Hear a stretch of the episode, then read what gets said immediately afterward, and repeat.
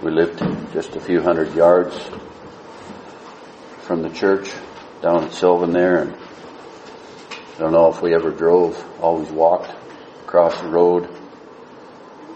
And I think of calves coming in the spring and a nice beautiful morning like this and and just the atmosphere of the message of Easter.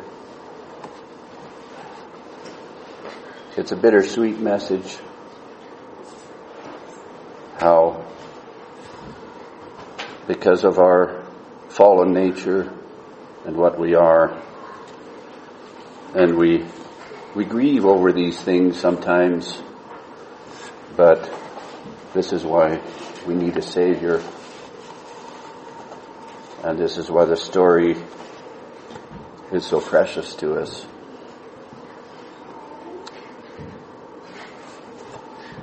I'll read, I'm sure I've taken this text before. I'll read from the 12th chapter of John, 23rd verse through to the end of the 36th verses.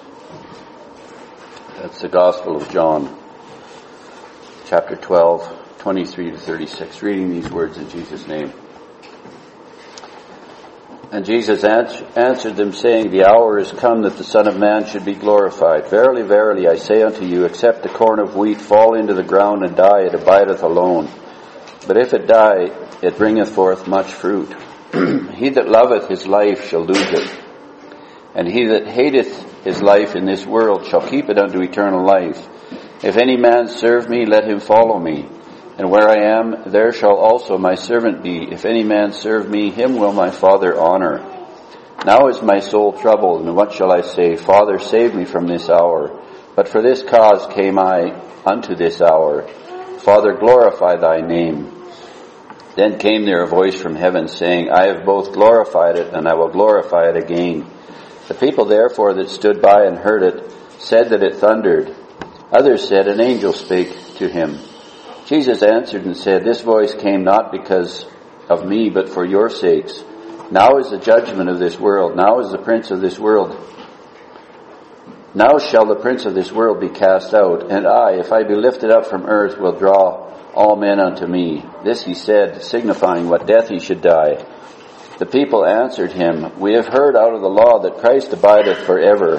And how sayest thou, the Son of Man must be lifted up? Who is this Son of Man? Then Jesus said unto them, Yet a little while is the light with you. Walk while ye have the light, lest darkness come upon you. For he that walketh in darkness knoweth not whither he goeth. While ye have the light, believe in the light, that ye may be the children of light. These things spake Jesus and departed and did hide himself from them. Amen. Greetings of grace, mercy, and peace from God our Father and from our Lord and Savior Jesus Christ be multiplied unto each one gathered this morning here, now and forever. Amen. We see just before this, and I didn't read it because I honestly don't know how to make a text out of it, and that's not anybody's problem but my own. But it, it talks about how Jesus came into, how he came into Jerusalem I believe it's in the ninth chapter of Luke. Um,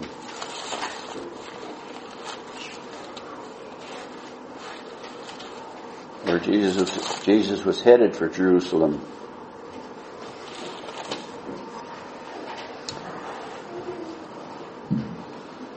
It says, It came to pass when the time was come that he should be received up, he steadfastly set his face to go to Jerusalem and sent messengers before his face, and they went and entered into a village of the Samaritans to make ready for him. And they did not receive him because his face was as though he would go to Jerusalem. I don't understand all the all of what's behind that, but he was headed for Jerusalem and he was headed for, you know, in in this natural sense of the word, not not too great a things. He had to give his life. It says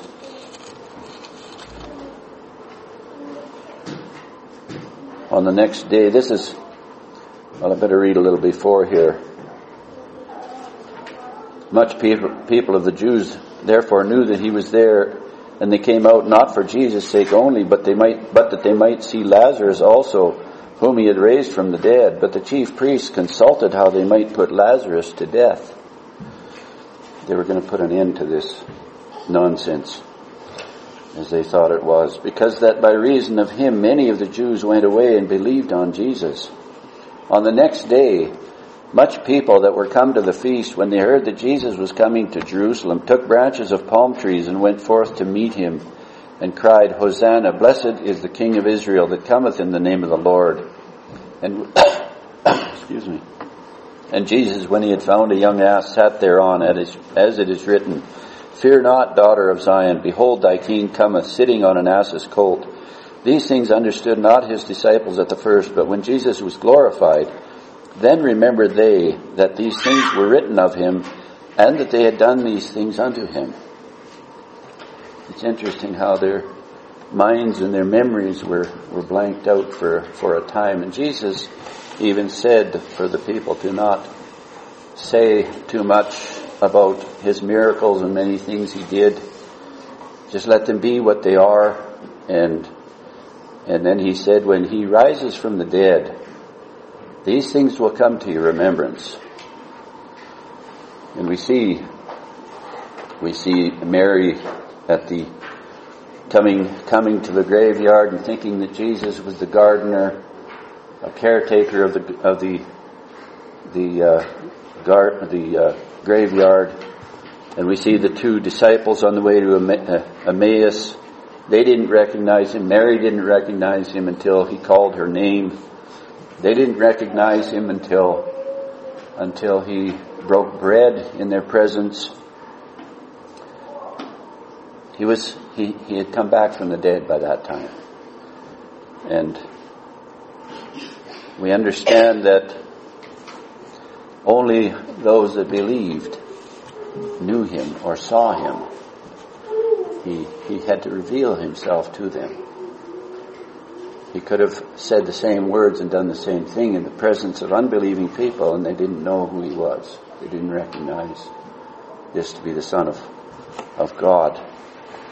So the people did the best they could by spreading other places it says that they spread clothing in front of him and these palm branches. These palm branches are are a sign I believe I've read in the in the uh, Bible dictionary that they're a sign of of royalty or or uh, of applause, applauding royalty, and we see in in Zechariah how how it says that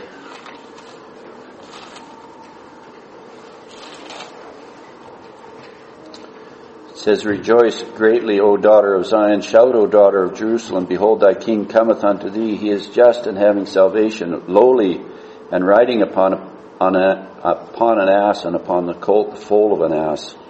And then it goes on to say what he is and who he is. That he's gonna, he's gonna be doing these things when he, when he comes. We know that he, he accomplished and performed many miracles when he was here, but the work that he accomplished in, in the, the dying on the cross and rising again is the greatest work of all. The, and I, I don't put down any of his work, but we might say that there's been much more work done after he left this world than, than the 33 years while he was here. While he was here, he was establishing the foundation of all his work. It says that when, when Jesus was glorified, then remembered they these things that were written of him and, and that they had done these things unto him. So Jesus, immediately after he comes into Jerusalem, he says, this text that I read, the hour is come that the Son of Man should be glorified. And just a couple of chapters back, in the eighth chapter, it says,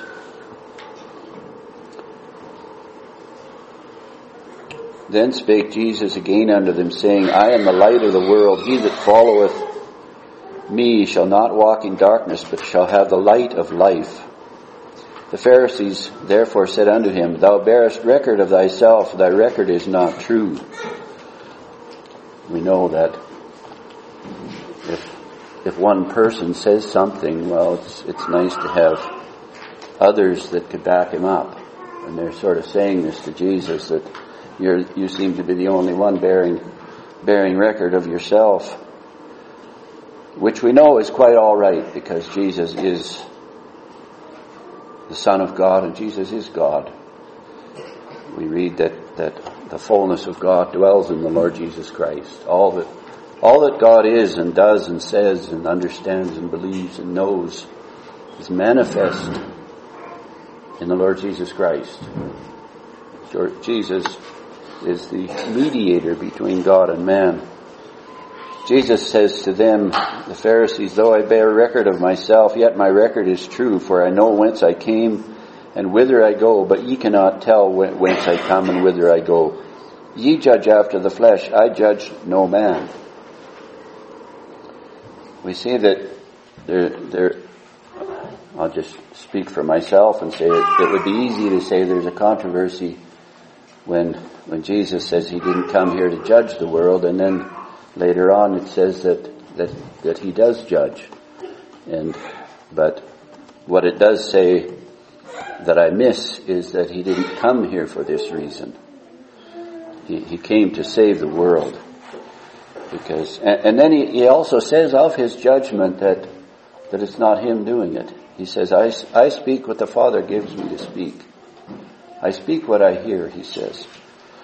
All that, all that he did and all that he spoke was given to him of the Father, and he was, we might say, the picture of obedience in, in saying and doing those things that the Father had for him to, to say and do.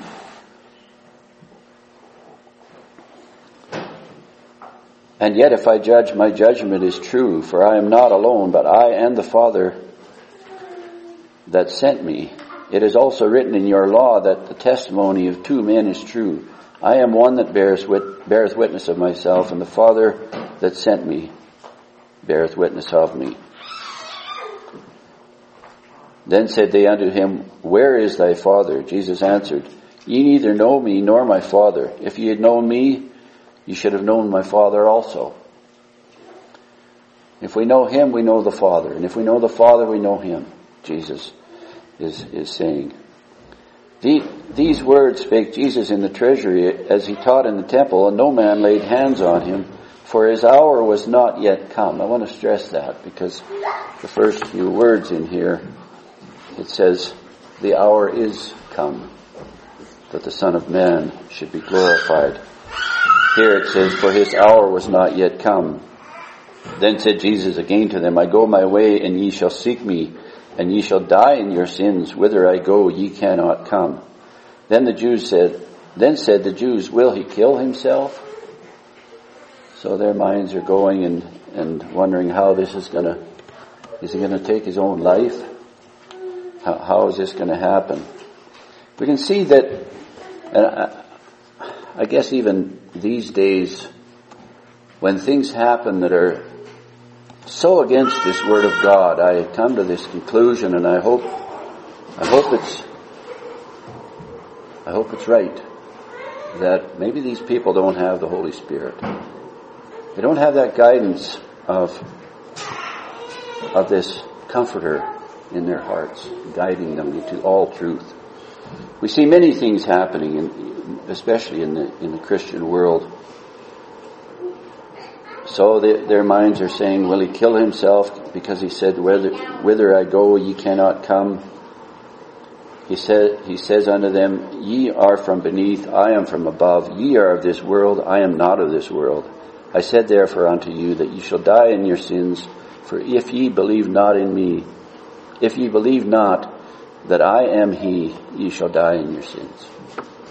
Pretty, pretty hard and fast words.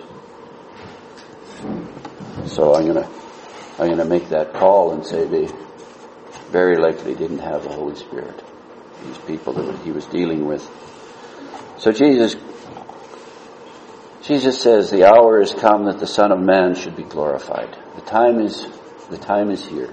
And we know that in this everyday world we live in, we're always watching the clock.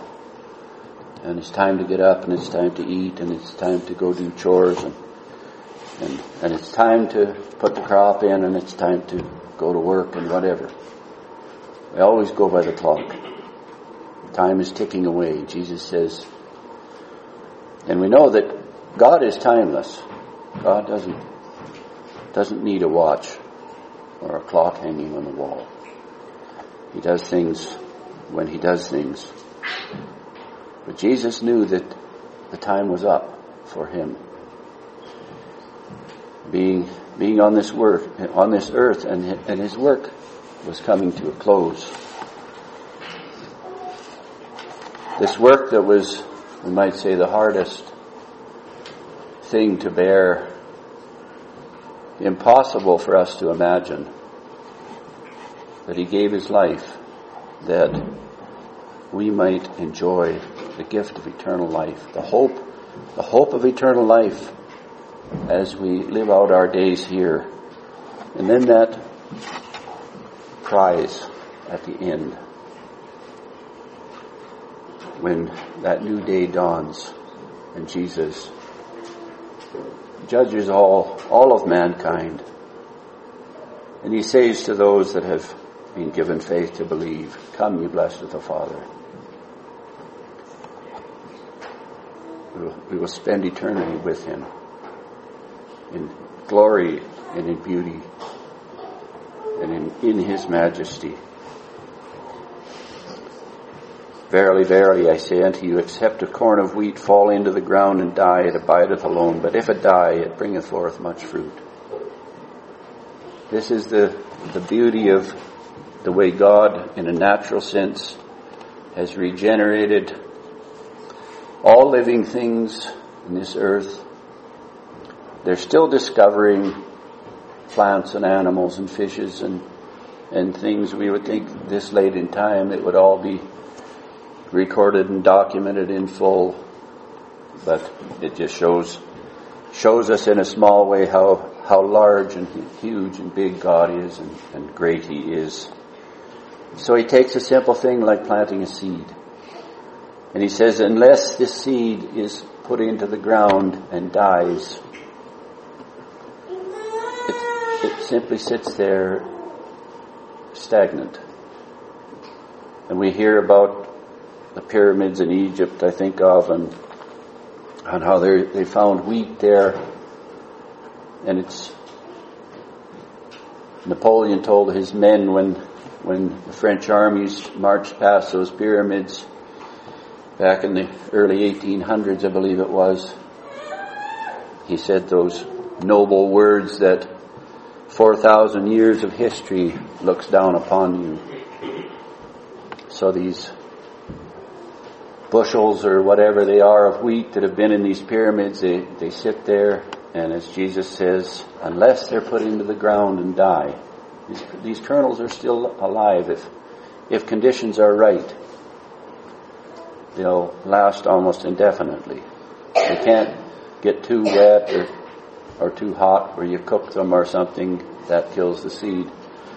But if they're kept in, in the right conditions, they last indefinitely, and it's it's another one of the miracles that God has has set in, order in this world, and and us, those of us that are into farming, wonder why it has to be that way. But a uh, a weed seed, we understand, can can lay in the ground for 17 years. I've heard, and if conditions are not right, it just sits and sits and sits. And then when conditions are right, you got your weeds growing again. So we don't like that part of it, but we do like the part that we can store seed over the winter and put it in the ground and have a crop the next year. So Jesus explains this with a very, very simple uh, message that comes to anyone who's planted a seed of any kind, except a corn of wheat fall into the ground and die, it abideth alone. But if it die, it bringeth forth much fruit. We know that Jesus is likened unto that corn of wheat that is put into the ground and dies. And the whole Easter story is is uh, woven in in that little message. He that loveth his life shall lose it. Jesus says here uh, a few, a couple of verses later, now is my soul troubled, and what shall I say? Father, save me from this hour. Did he love his life? Not to that point, not to that extent. It says, He that loveth his life shall lose it. Jesus expresses that. That if it could be some other way, and we know especially in the Garden of Gethsemane, he prays three times. Could it be some other way? Do I have to drink of this bitter cup? This cup, I believe, represents the wrath of God. And the wrath of God comes on man because of sin. Comes as a package. I hate to say it. So Jesus expresses this. He that loveth his life shall lose it. His will was that if it could be some other way, that that's what he would want. But he says, nevertheless, not my will, but thy will, he says in the Garden of Gethsemane. Here he says, he that loveth his life shall lose it. Nothing will come of it. It will be lost. All will be lost. He, he that hateth his life in this world shall keep it unto eternal life. As I said earlier, we, we, we grieve and, and mourn even for, for the condition of our nature and our creature.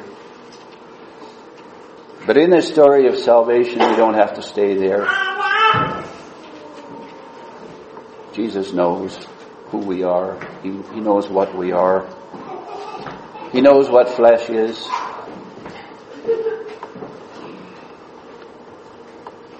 He experienced temptation as we do.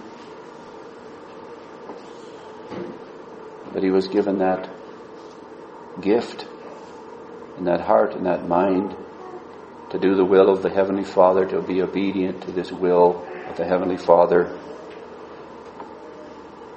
And he hated his life that way, his natural side in this world. He was tired as we are tired of being tempted. He didn't fall for any of the temptations as we do. Often we do, we fall and we fail. But there's a light here. And there's a prize. And it says, if we hate our life in this world, we shall keep it unto eternal life. We're going to pass from mortal to immortal to spend eternity in heaven with Jesus and God and all those millions and millions and billions who have been able to believe as they walk through this life. If any man serve me, let him follow me, and where I am, there shall also my servant be. If any man serve me, him will my Father honor. There's a blessing there.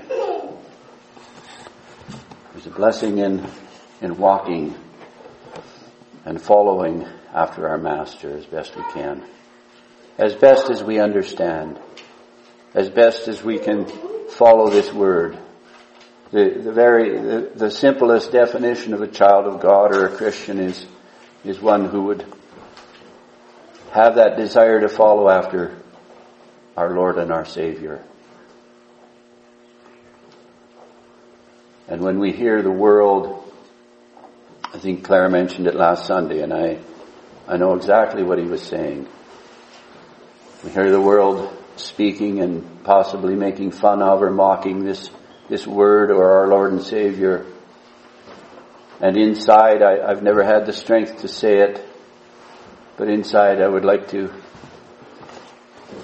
burst out with that in, in some time, some of those times and say that you're talking about my Savior. Be careful what you're saying about Him.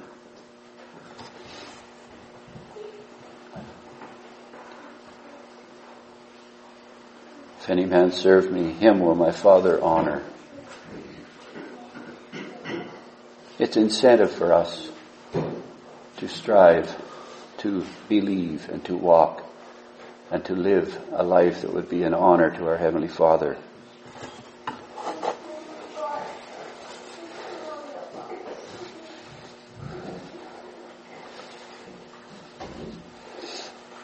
Jesus says, Now is my soul troubled because this hour has come. We might say there's a build up, even as we understand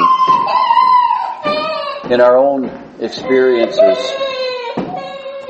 And I know I've, I've taken this place for quite a few years and it's, it's easier in that way, but then there are circumstances even now and I come up before a group of people and I I shake and I tremble because the hour has come. It's, it's, it's, it's here. It's time to start. So Jesus says, now is my soul troubled and what shall I say? He's, he's got this battle going on in his very being and in his, his heart and his, his whole being. What shall I say? Father, save me from this hour like I said in the Garden of Gethsemane. Could it be some other way?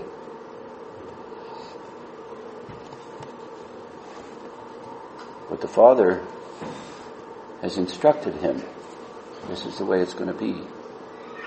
And Jesus has, has that obedient spirit and nature that he goes ahead with the Father's will. Save me from this hour, but for this cause came I unto this hour. This is why I'm here. This is why the clock ticked up until this moment for this to happen. So he cries out at the very end of this little thought here that we're going through, Father, glorify thy name. Number one, glorify your name. He doesn't say glorify my name. We see in the, we see in the scriptures different places where the name of Jesus is glorified. Here he says, Father, glorify your name or thy name. God speaks from heaven. Then came there a voice from heaven saying, I have both glorified it and I will glorify it again.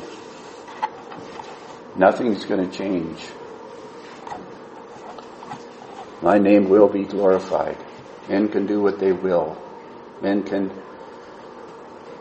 put it wherever they want to put it. Do what it, what, do with it what they will. But my name will be glorified. That is simply the way it will be.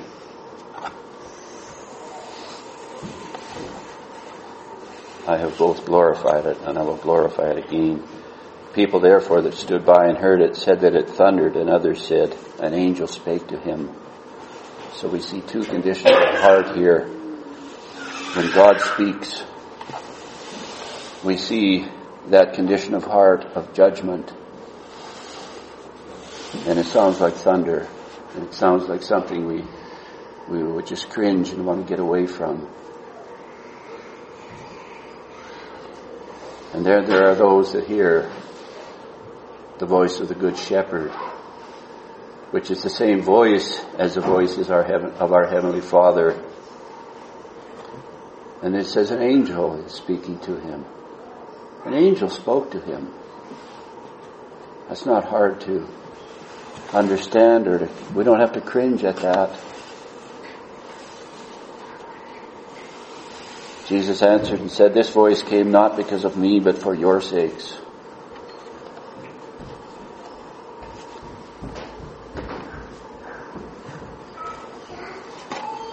The name of God is going to be glorified here. It's going to be the final result of what's happening. It came for your sake. The name of God, our Heavenly Father, is glorified for our sake for my sake. And I think of that song where it says that when I think of how he came so far from glory, came and dwelt among the lowly such as I, to suffer shame and such disgrace on Calvary, on Mount Calvary, take my place. And I ask myself this question, who am I?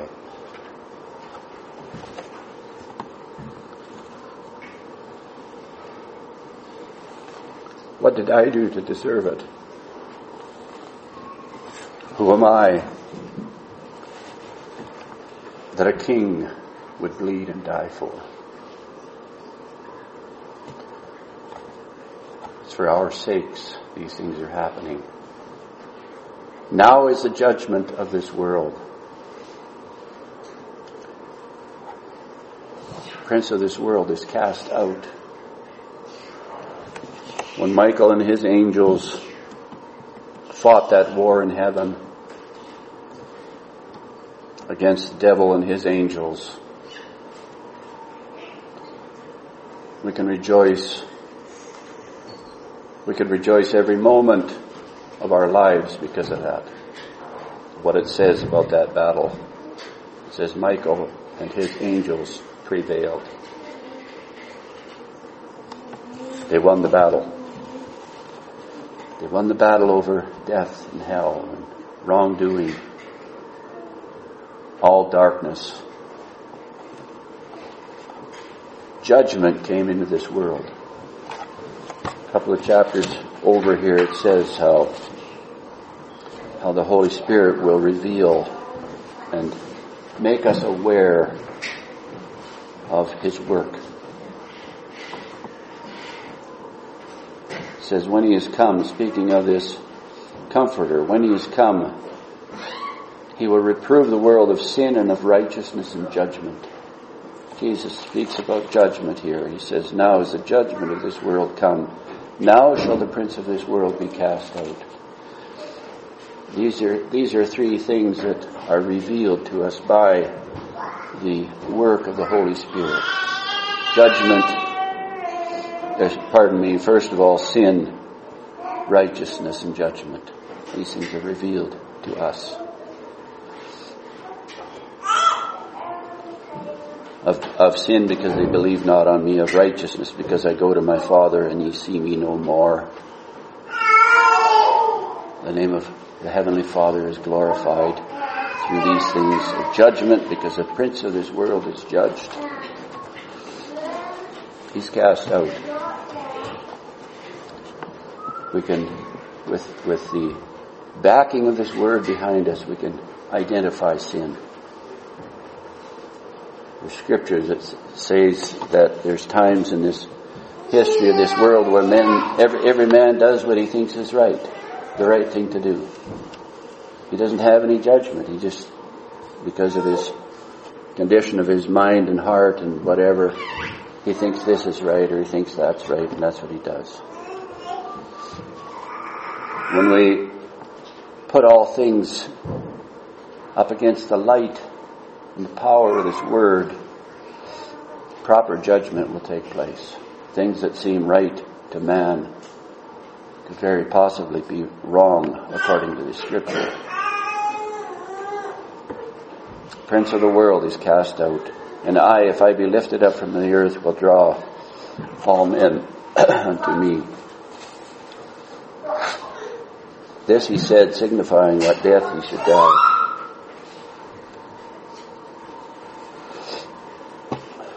We know that he says that even as Moses lifted up the serpent in the wilderness, so, and we know how it was that people that were bitten by these serpents or snakes would die unless they looked up to that brazen serpent that Moses had, had made.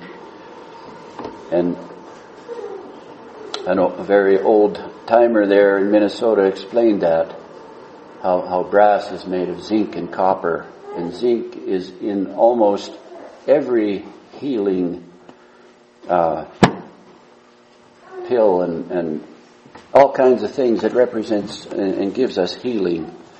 And and he pointed out how that that is so important that Moses made that out of out of it says a brazen image. And, and, and he pointed out this old fellow pointed out how how people have have uh, called it bronze, and bronze is not does not have zinc in it. He, he brought it out very very well that zinc has the has the healing quality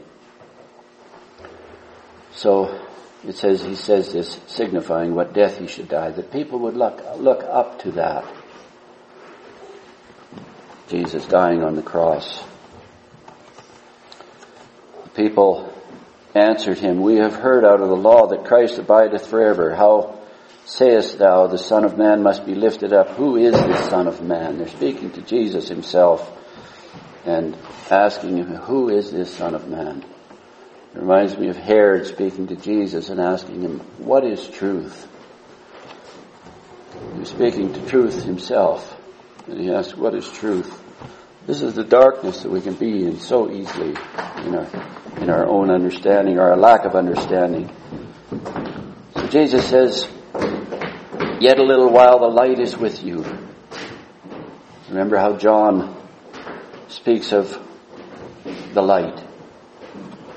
And he is a witness to this light. Not the light himself, but he is a witness to this light that's coming into this world. Speaking of his Lord, walk while ye have the light, lest darkness come upon you, for he that walketh in darkness knoweth not whither he goeth. Jesus speaks of the blind leading the blind, and of course we know that the sun can be shining bright and a blind man is still in darkness that way, physically speaking. It says, when the, when the blind lead the blind, they both fall into the ditch. That's, that's all we have to go by.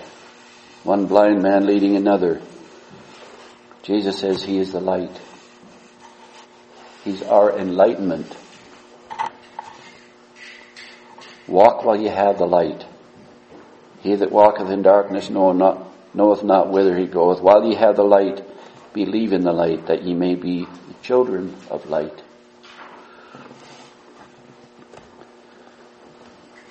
This text I read, it starts out saying Jesus answered them saying, the hour is come. Here, if we look into, into the 44th verse, it seems like it's put a little more uh, directly or anyway, it says he cries out saying, he cried and said, the 44th verse, he that believeth on me believeth not on me, but on him that sent me. He that seeth me seeth him that sent me. If we have Jesus revealed to us, we also have the living God revealed to us. I am come a light into the world that whosoever believeth on me should not abide in darkness. And if any man hear my words and believe not, I judge him not. For I come not to judge the world, but to save the world.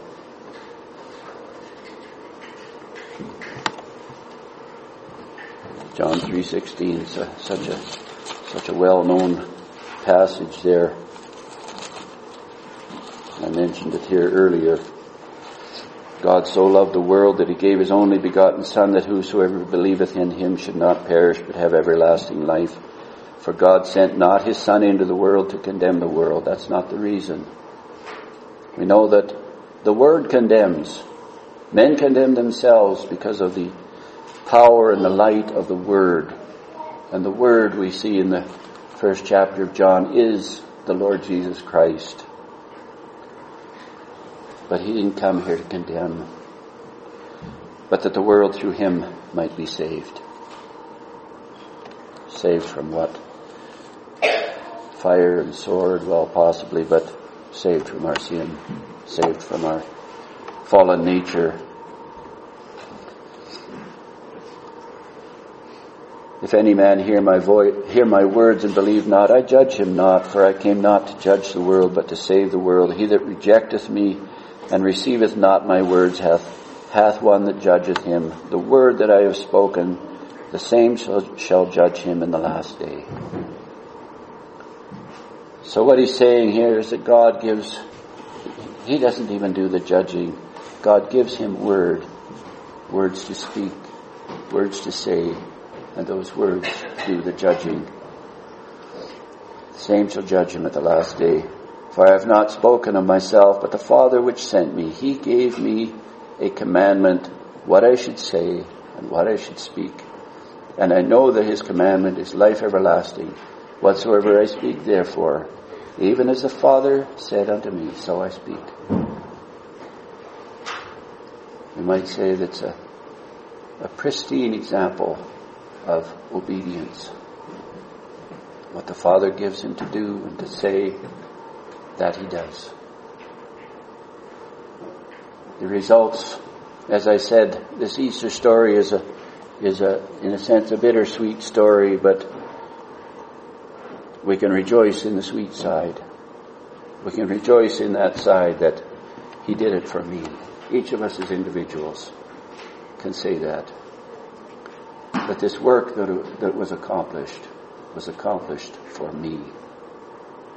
It's, it's, it's an unbelievable miracle that God can give sinful men faith to believe. To believe in the work. Believe this word. Believe in the hope of heaven. Believe in all these things. In Jesus' precious name, Amen. Shall we close with a benediction? May the Lord bless thee and keep thee. May the Lord make his face shine upon thee and be gracious unto thee. May the Lord lift up thy countenance unto thee and give thee everlasting peace. In the name of the Father and of the Son and of the Holy Ghost. Amen.